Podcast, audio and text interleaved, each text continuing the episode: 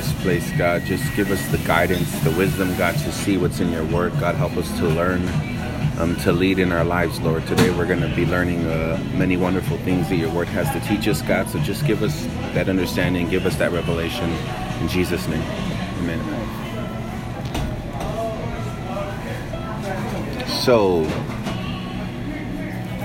today's lesson, we're discussing learning to lead, and we're talking about learning to lead our own personal lives, right? Becoming leaders of our own life first before really trying to lead others. But the title is When David Becomes King. And so this is kind of a unique lesson because most people don't know that David actually was a king over Judah,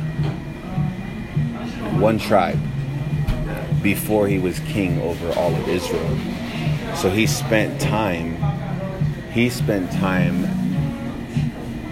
as partial king. So he went from running from Saul to then becoming king over Judah, and then to becoming king over Israel.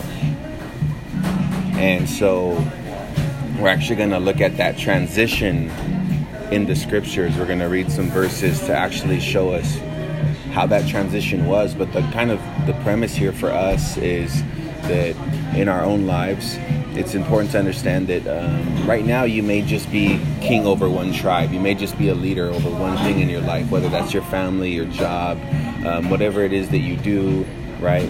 But there's the inevitability of when we serve God, God has a plan, right? God has a greater plan. God has something more for us. God has more leadership to give us in our lives, but that's really dependent on certain things happening, right? On how we believe, on how our faith works, on how we're using our faith. And so I'm not saying it's conditional on whether you're perfectly behaved or not, that God's going to fulfill his calling in your life, right? But there's still a decision to allow God to affect your life. You understand that God's blessings don't just come by osmosis where you just stand there and they come. No, they have to be prayed. They have to be asked for. Wisdom has to be asked for. Blessings have to be asked for, right? You have not because you ask not. Very, very basic principle in the Bible. So we're going to learn how David went from that transition from being just over Judah to the entire king of Israel. And certain things played out that were not favorable to David, but ended up working in his favor. So here in Jeremiah 17:5-6, and I'm quoting from the English Standard Version of the ESV, and it says, "Thus says the Lord, cursed is the man who trusts in man, cursed is the man who trusts in man and makes flesh his strength, whose heart turns away from the Lord. He is like a shrub in the desert and shall not see any good come. He shall dwell in parched places of the wilderness, in an uninhabited salt land." So here's a curse from God for men who actually make the trust, their trust, other people, not just other people, their own flesh, right?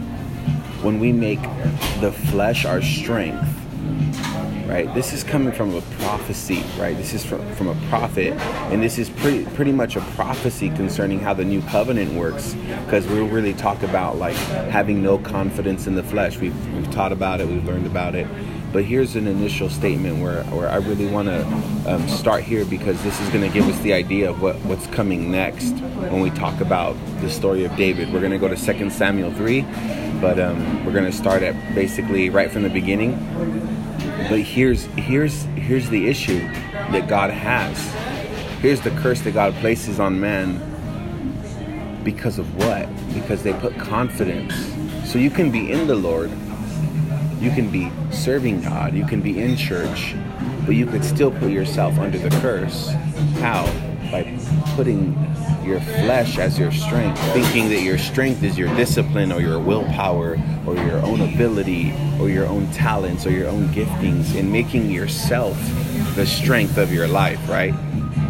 And here's what's wrong with the believe in yourself mentality of the world, right? The self-help mentality of becoming a better version of yourself. No, we're not preaching that, because we're not trying to make our flesh our strength.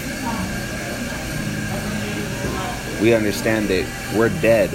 In this life that I have now, that I live in, the body belongs to Jesus. It's his life, right? So we've taught about this. And as we go forward, 2 Samuel 3, we're going to start at verse 3, 2 Samuel 3. And the Bible says, getting into the story of David and Saul, it says there was a long war between the house of Saul and the house of David. And David grew stronger and stronger, while the house of Saul became weaker and weaker. And so here's again that notion of the flesh becoming, when we make the flesh our strength, right? There was a long war. Saul's name actually means desire. David's name means beloved. Okay, so there's two elements here. You have Saul, right? We're just looking at desire now.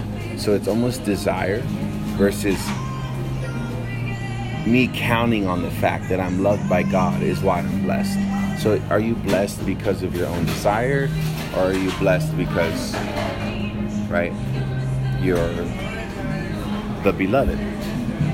And you have to pick. And you see here, if you're blessed because of desire, right, the house of Saul became weaker and weaker. If you think it's my willpower that gets me something from God, it makes me weaker and weaker. If I understand that I'm in the beloved, we're talking from grace, right? We're using this story as an element of grace. David is a leader, so he's becoming king. So as he's becoming king, he grew stronger and stronger. So they're in a war. These two things, the fact that I'm blessed because I'm loved by God, is at war with I'm blessed because I do good in our lives. There's a war, okay? And 1 Timothy 6 says, 1 Timothy 6:11 says, but you, O man of God, just pick a side.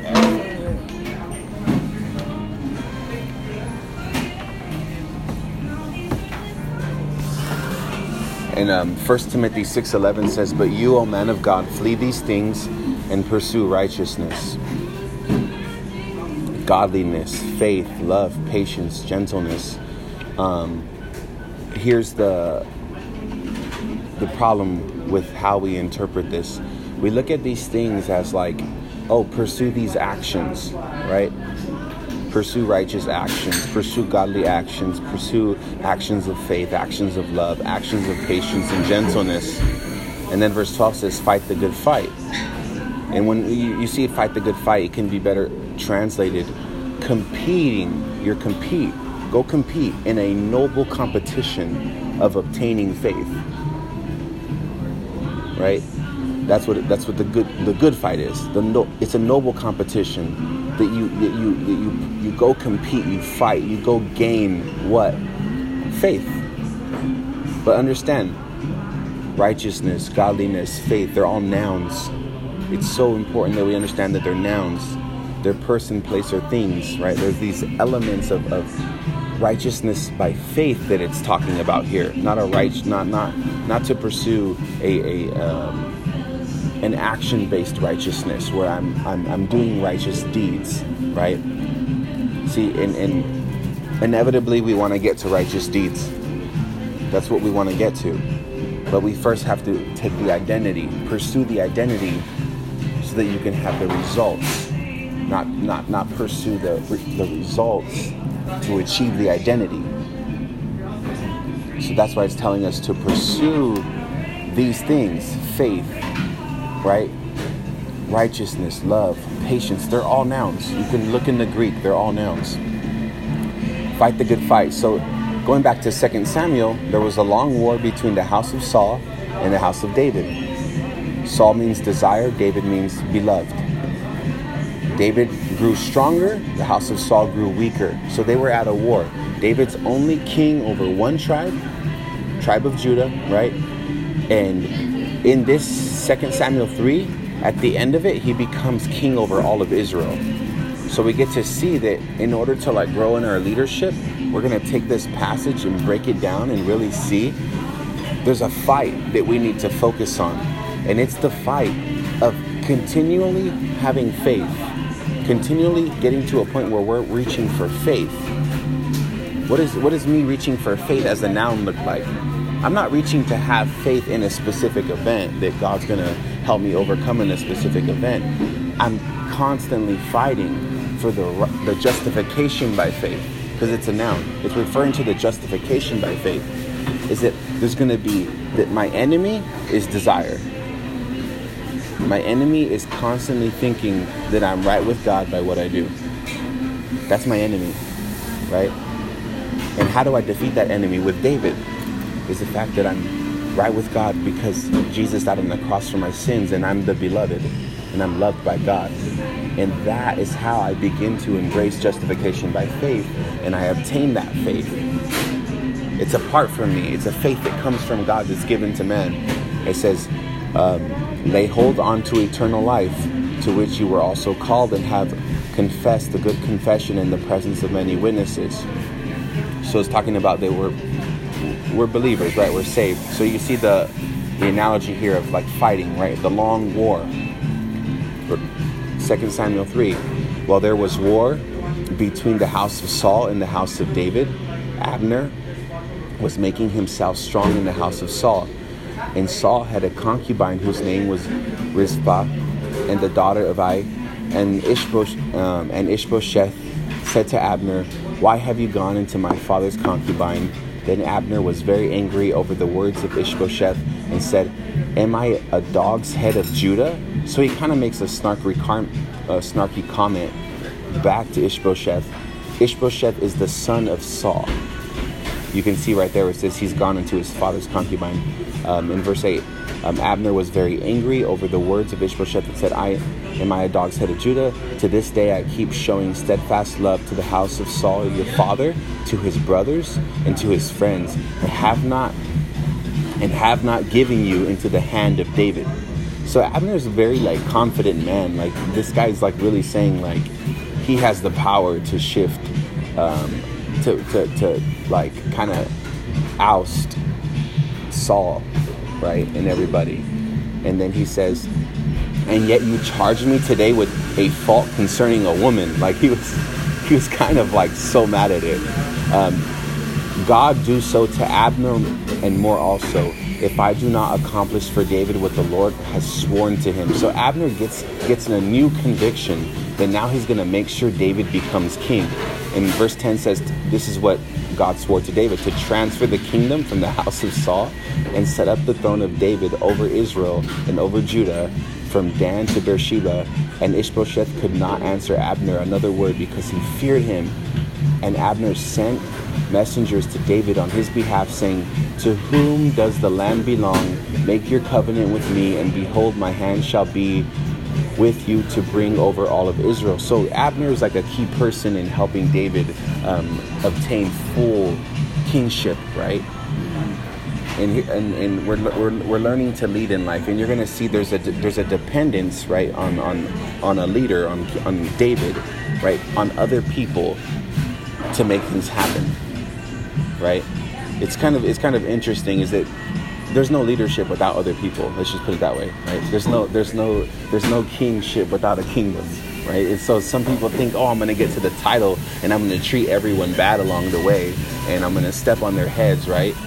But you're going to learn, we're learning today specifically is that learning to lead has less to do with what you do, has less to do with how you do it, has less to do with what your title is, or it has more to do with how you treat people.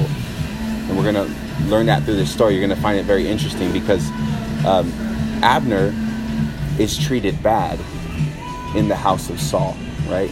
He's offended.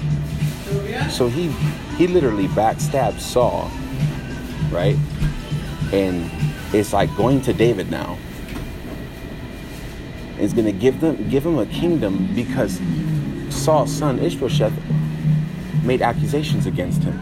This is drama at its finest, right? So let's keep reading, because there's so much here. 2 Samuel 3 and then verse 13. And he said, "Good, I will make a covenant with you. But one thing I require of you is that you shall not see my face unless you first bring Michal, Saul's daughter, when you come to see my face." Then David sent messengers to Ish-bosheth, Saul's son, saying, "Give me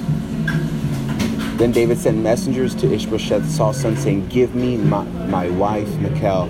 And this name means "who is like God," okay? And for whom I paid the bridal price of 100 foreskins of the Philistines. And Ish-bosheth sent and took her from her husband, Patel, the son of Laish, but her husband went with her, weeping after her all the way. So David asks for his wife back. In this negotiation of becoming king, David's not focused on the kingship as much as he is on getting his wife back. Here's an emphasis on a person, right? And I think this is a cool typology of Jesus Christ, is that I think we really, in Christianity, in our walk with God, can become better leaders when Jesus is in his rightful place, right? When we're in relationship with him, when we're in marriage to him, we realize that before I do anything as a king, I need to make sure my marriage is right. We're not just talking, you can talk literal, like literal marriage, but you're also talking about your marriage to God, right? The Bible uses the phraseology of marriage in relation with us to God. So it's making sure that that's right. So verse 15, and Ish-bosheth sent and took her from her husband, right? Verse 16, but her husband went with her weeping. So her husband, she got remarried to someone else. Right, so she had to live with another husband because of Saul. Saul made her get married to someone else, even though she was David's wife. So, I mean, this is like drama at its finest. I mean, literally, like we're really talking. So her husband, who she married, he's weeping. He's weeping because he's like, "No, that's my wife." And then David's like, "No, I'm getting my wife back," you know? Who gets the wife? The king, right? King David gets the wife. Then Abner said to him, "Go return." And he returned. So he listened to Abner. And Abner conferred with the elders of Israel, saying, "For some time past you have been seeking David as king over you. Now then bring it about. For the Lord has promised David, saying, 'By the hand of my servant David, I will save my people Israel from the hand of the Philistines and from the hand of all their enemies.'" So here's the profound thing. Abner all of a sudden is like this extreme advocate for David, but look at Abner knows the prophecies concerning David. So we don't see, let's just put it this way, we don't see like perfect intentions from Abner. Abner doesn't have the most perfect intentions. But he knows that David's king and he still served Saul. Which is weird, right? Because he's the one quoting the prophecy. He knew this. And he knew that basically the leaders of Israel wanted David as king because that's what God had told them, promised them. They want to win their wars. They want to win their battles, right? So we only win our battles when the right people are in leadership. You know, we really only do. This is why it's important that you, before you put yourself under someone, you make sure that you trust where they're going, right? And you trust that they have a call and word of God, right? Like, I wouldn't want anyone to feel like, to ever come to like Conquer Church that doesn't feel like, oh, this church and this leadership or this pastor has a call from God to do this, right? It's okay if someone doesn't believe that, but we would want them to believe that, right? Because that's what we believe at this point. Now verse 18. Now then bring it about, for the Lord has promised David, saying, "By the hand of my servant David will I save my people from his people Israel from the hand of the Philistines and from the hand of all their enemies." Abner also spoke to Benjamin. And then Abner went to tell David at Hebron all that Israel and the whole house of Benjamin thought good to do. This is a pretty detailed story. 2 Samuel 3, verse 20. When Abner came with 20 men to David at Hebron, David made a feast for Abner and the men who were with him. So look how David treats Abner, okay? I'm going to give you some context about Abner. Abner recently killed somebody notable, okay? He did something pretty, like, bad. And Abner said to David, I will arise and go and will gather all Israel to the Lord, to my Lord the King. I mean, he's already calling David king, right? Look how fast this guy is transitioning. That they may make a covenant with you and that you may reign over all that your heart desires. So David sent Abner away and he went in peace. So verse 22, and here's where it gets really dramatic. Just then the servants of David arrived with Joab. Abner recently killed Joab's brother. Okay, he just murdered him from a raid. They came back from a raid, bringing much spoil with them. But Abner was not with David at Hebron, for he had sent him away, and he had gone in peace. When Joab and all the army that was with him came, it was told to Joab, Abner the son of Ner came to the king, and he had let him go, and he has gone in peace. Then Joab went to the king and said, so Joab went to David. You're going to note this, that Joab, actually, his name is omitted from the mighty men of David. So his name, because of what he does next, his name is omitted. The story is told about him, but he's not recalled as a mighty man of David anymore. Okay. Then Joab went to the king and said, what have you done? So he's questioning David, right? Behold, Abner came to you. Why is it that you have sent him away so that he is gone?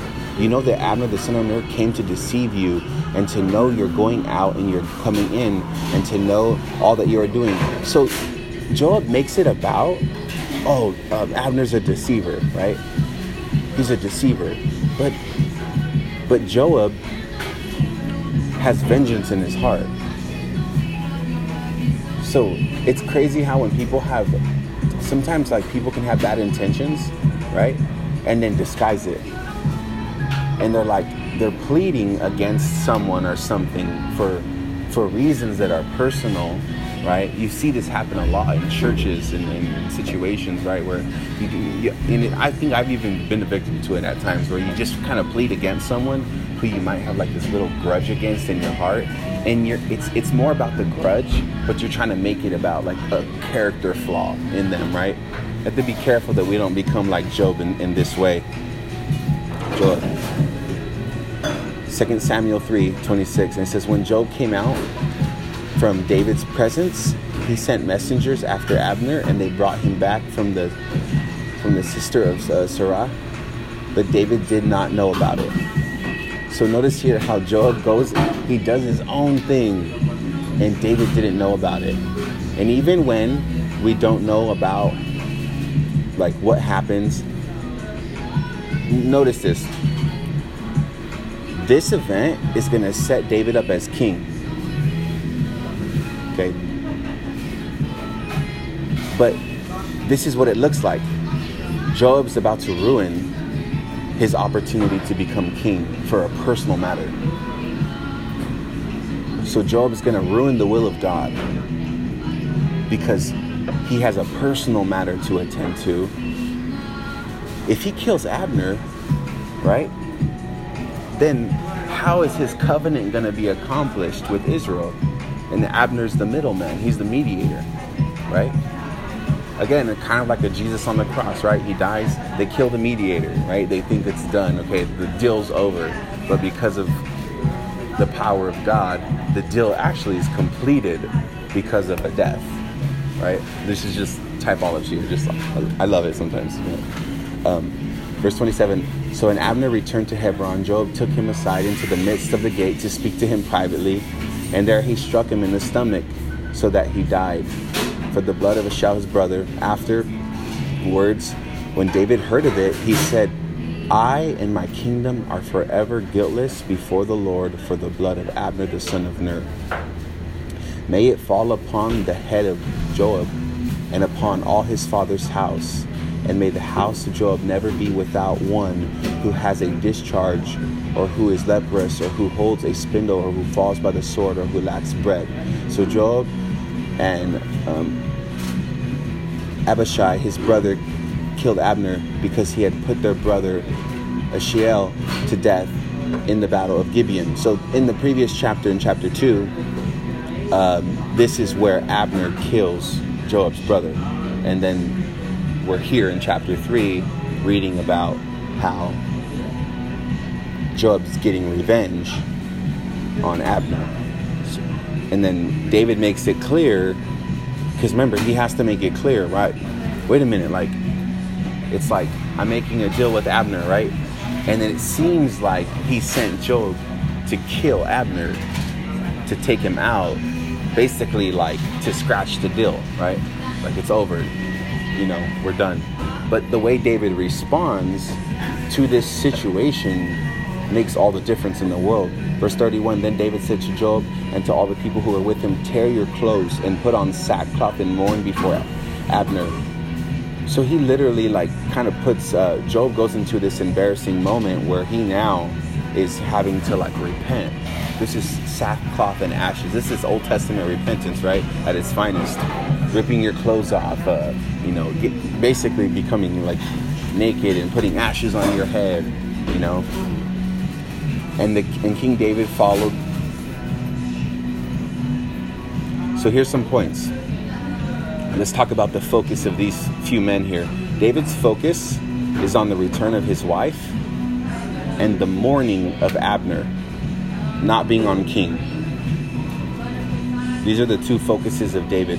David's focus is on people in this story. Next one, Abner's focus was on his own dignity. Abner was a man of reputation, right? Because Ish-bosheth feared Abner, the son of Saul. If I'm the son of a king, I'm not going to fear Abner, right? I'm the son of a king.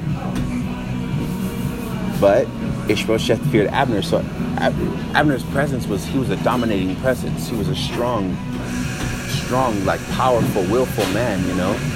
And so he was, when he was like talked at, like he was sleeping with Saul's wife, he was like, his dignity was on the line. And he said, scratch that. I'm no longer serving King Saul. I'm going to go make sure David becomes king. You guys have no integrity, you know, in the house. So he was focused on his dignity. Joab's focus was on getting even, vengeance. Saul's focus was on staying king. Ish-bosheth's focus was on fear. And so there's many things we can focus on. You can focus on being king, but the more you focus on being king, the less likely you are to become king. And I want to point this out because the one who becomes king is the one whose focus is on real people, on actual people, the one who becomes king. This is why he's anointed king in the first place, right? He's focused on the people. 2 Samuel 3:32. They buried Abner at Hebron, and the king lifted up his voice and wept at the grave of Abner, and all the people wept. And the king lamented for Abner, saying, should Abner die as a fool dies? Your hands were not bound, your feet were not fettered. As one falls before the wicked, you have fallen. This is asserting that Abner was a warrior. He was super capable, like, of winning a one-on-one fight, right?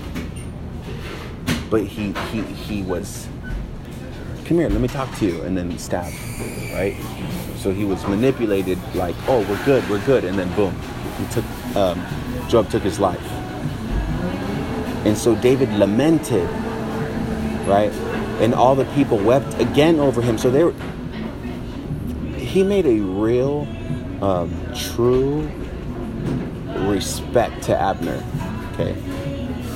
Then all the people came to persuade David to eat bread while it was yet day. But David swore, saying, God do so to me, and more also, if I taste bread or anything else till the sun goes down. So he's saying, may I like die like Abner. May something like that happen to me if I eat. David's respect of Abner is like is confusing to the people, because they're like, we're assuming you did it, right? Because Joab is your one of your captains. He's your go-to man to do. Joab came from a war. Joab came from spoils. A captain leading a group of soldiers, right? So, but then it's verse 36 says, and all the people took notice of it, and it pleased them, as everything that the king did pleased all the people. Okay, when you're a leader, and even in your life, like any kind of leadership, it's you're gonna care about how your actions affect those you lead, right? You have to care. But he didn't do it because he cared about their actions. He did it because that was his true heart, right? And his actions, because even in this scenario, this doesn't mean that the people have to believe that he's sincere. They can doubt it, you know, but the people took notice. They saw that it was sincere. They saw that it was real, that he really cared for Abner, right? They mourned over him twice. He refused to eat.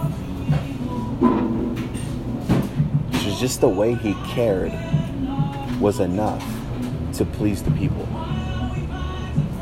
That's what pleases the people we lead, right? If we're doing something where we have leadership over people, it's like when we show care and concern, and I'm going to apply this to a lot of different areas of life right now, but just when we show care and concern, just like even in the spiritual sense, over one person, have you eaten, right? Are you thirsty? Are you hungry? When we start, that's more leadership from a biblical look at David, right? From one tribe to 12 tribes.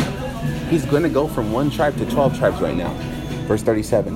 So all the people and all of Israel understood that day that it had not been the king's will to put to death Abner the son of Ner. So because of how he responded, they understood he didn't make that decision. And the king said to his servants, do you not know that a prince and a great man has fallen this day in Israel? And I was gentle today, though anointed king.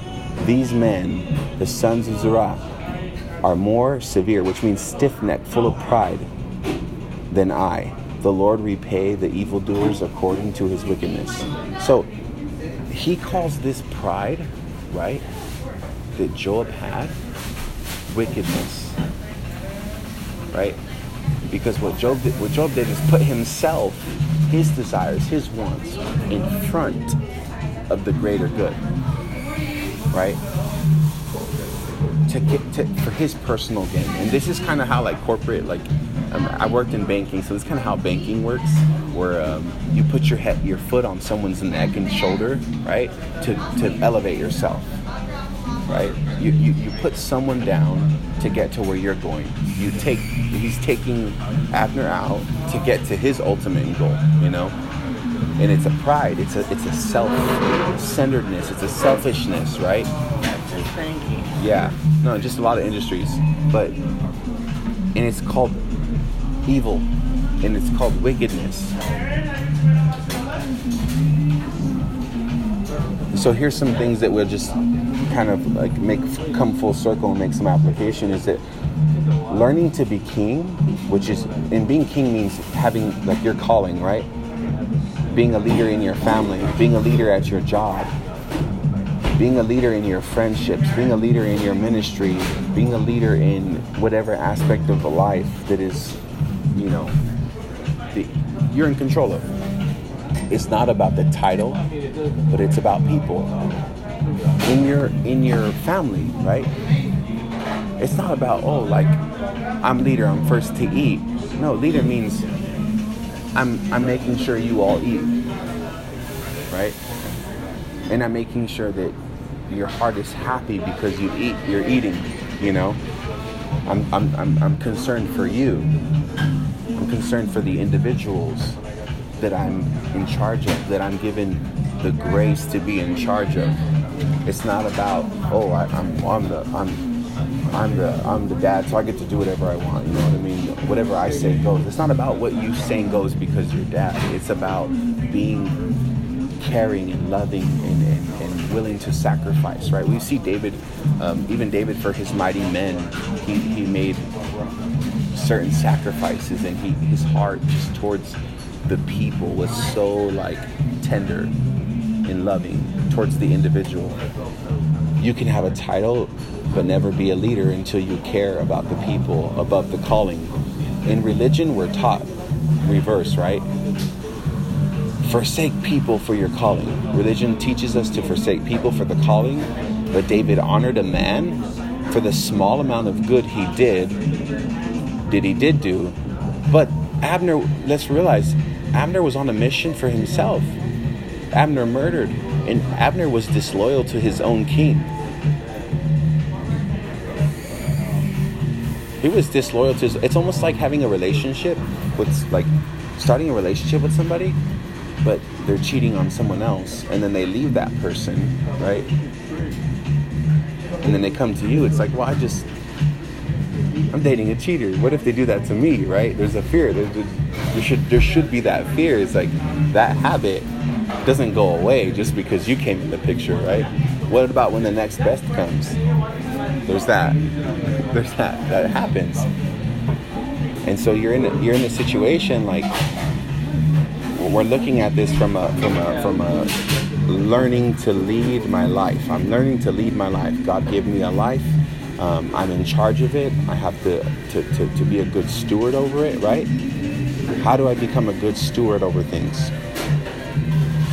Is it when you care about people and you focus on the well-being of people around you and that you're leading in your job, in your friendships, in your work, in your calling, okay? Leadership just comes out of you. It's natural, because that's what leadership is. But when you're concerned about how you look, right? Are you benefiting, right? Are you getting all the respect and honor that you feel like you deserve? And it's about your title and your name and right? And it'll show that you don't really care about anybody. Yeah. So... the true challenge in I think the world that's because of like social media and we're so focused on like ourselves, right? Promoting ourselves. It's harder to have a heart for people, to care about the well-being of people, you know? And I mean, even as like a leader myself, I'm trying to become more of the person that like I sit with you, I'm talking with you, I sit with you, talking with you, or just with anybody. And then it's like, wait a minute, have I asked some basic questions? How are you doing? Are you well? You know, if I have any clue, are you hungry? Are you thirsty? Right? Are you, what's on your mind? What do you want to talk about? Right? These are like, this is what makes you a quality person. Above any title or any, and God sees this, right? And God sees this. This is you using grace when you act in this way, when you're like, because what you're saying is, I'm willing to give right now to a person. I'm willing to be giving because I already know that he's gonna backfill, right? My warehouse isn't empty because it's God's warehouse. So I don't. When we believe God is holding back from us, we tend to like withhold. We tend to withhold from giving to others because we feel like, oh, I don't have a warehouse of God's blessings behind me. I have nothing, and so I'm like gonna hold and be stingy, right? I'm gonna keep it to myself. But in Christianity, in our Christian faith, especially with believing in God. We need to have a faith that's understandable to people, where people can see that, wait a minute, like this guy gave without a second thought, this guy blessed without a second thought, which that's who he is. I want to follow that guy. You know, I want to be around that kind of person. right? And it's not, obviously you got people who are going to latch on and kind of take a little more than they should, right? Sometimes. But, and that's for us to be wise about, right? Just be wise. Know when you're being taken advantage of, right? But at the same time, when you give because you know God supplies, you don't really worry about that kind of stuff, you know? You start worrying about that stuff when you don't feel like God is supplying. So it's just having that people mentality. The leadership is about people. At my job, how am I treating my coworkers well? How's your day? How's work going? Is there anything I can help you with? Right? In my family, am I making sure they're well? Hey, is there anything that's going on that you need help with this week? I just want to make sure, because I have a busy week, and if I can help you with something, I will. You know? That's taking initiative. That's being a leader. Without any titles, that's more impactful to people than you being, oh, like this guy here just has a, you know, like a nice title. He's the pastor, you know, of nothing. Because you don't do anything for anyone, you know. Obviously, this is all done through grace. We understand that we're saved. We understand that we're secure, right? But this is how it works. Is when we have good character, because it's produced from the grace that we have, right? It breeds good things in our life, more good things. So we're saved. We have that solidified, right? That transitions into good character, right? And let's use some common sense. When you have good character, good things happen. Right? When you're giving, when you're generous, even rich people say, oh, be generous, right? It's kind of a weird thing, right? Like, I got here because I was generous. Right? You hear a lot of people say that. Not everyone, but you hear enough of them say that. It's actually a principle of, like, multimillionaires and Warren Buffett, you know? So, make it about people. Make your job, your calling, your friendships, your ministry, make it about the people. And you will become a better leader in those areas of life. Not that you want to be a leader. I know some of us don't always want to be a leader, right? But there's people that need your leadership. Why? Because you've already overcome some of the battles that they have yet to overcome. And they need to learn from you.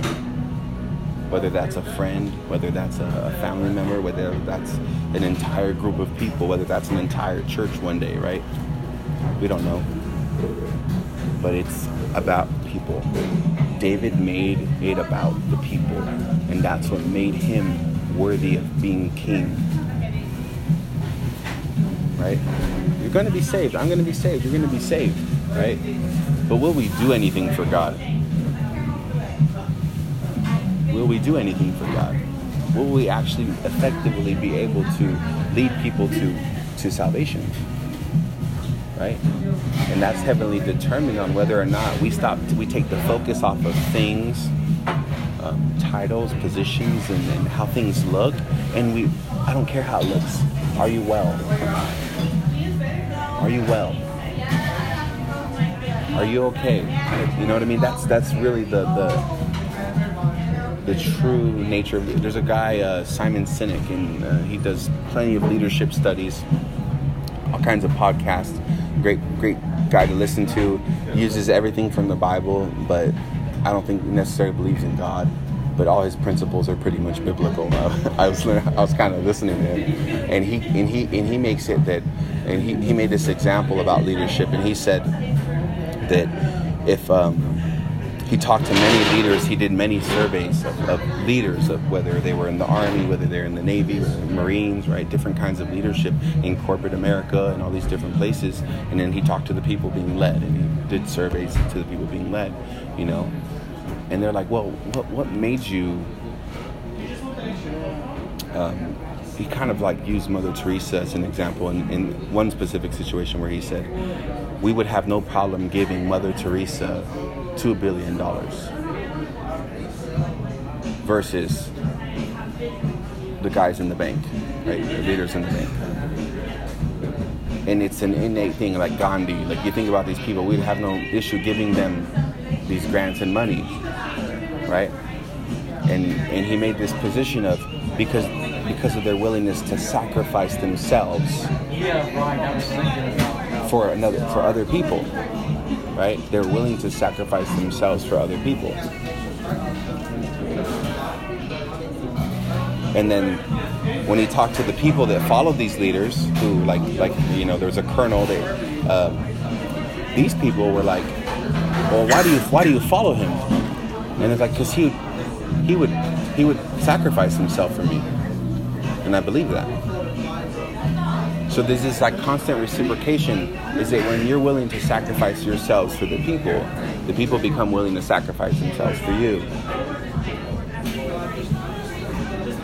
And it creates this sacrificing environment, right? Where we're in it together, where it's not, I'm not a leader because, I'm better or I'm more advanced or I'm smarter. It's just, I'm willing to sacrifice. That's why you would be a leader, because you're willing to sacrifice what maybe someone else wouldn't be able to sacrifice, right? That's the point. That's why people trust you with leadership and trust us with leadership, is because they say, well, I trust you with leadership because I trust that you're willing to do the hard thing that all of us aren't willing to do, right? For like CEOs, it's probably like, get a certain degree or get a certain education, right? That sacrifice of going to school for this many years, right? Or whatever the case is. Whatever the sacrifice is, it's still indeed a sacrifice, and that if the person can perceive it and understand it, that's being done for them, then they'll naturally do it for them. It's just a byproduct. Leadership is really about sacrificing ourselves. This is why the premise of Jesus' leadership, is based on his sacrifice on the cross for us. Why do we follow him? Well, he loved us. Well, how did he? He just didn't just, nice, here, I love you guys, bye, right? Like, no, he died on the cross.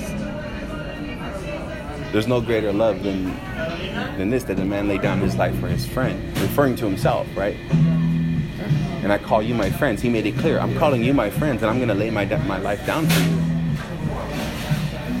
And notice he called them friends, even though he's their master, even though he's their God, their savior.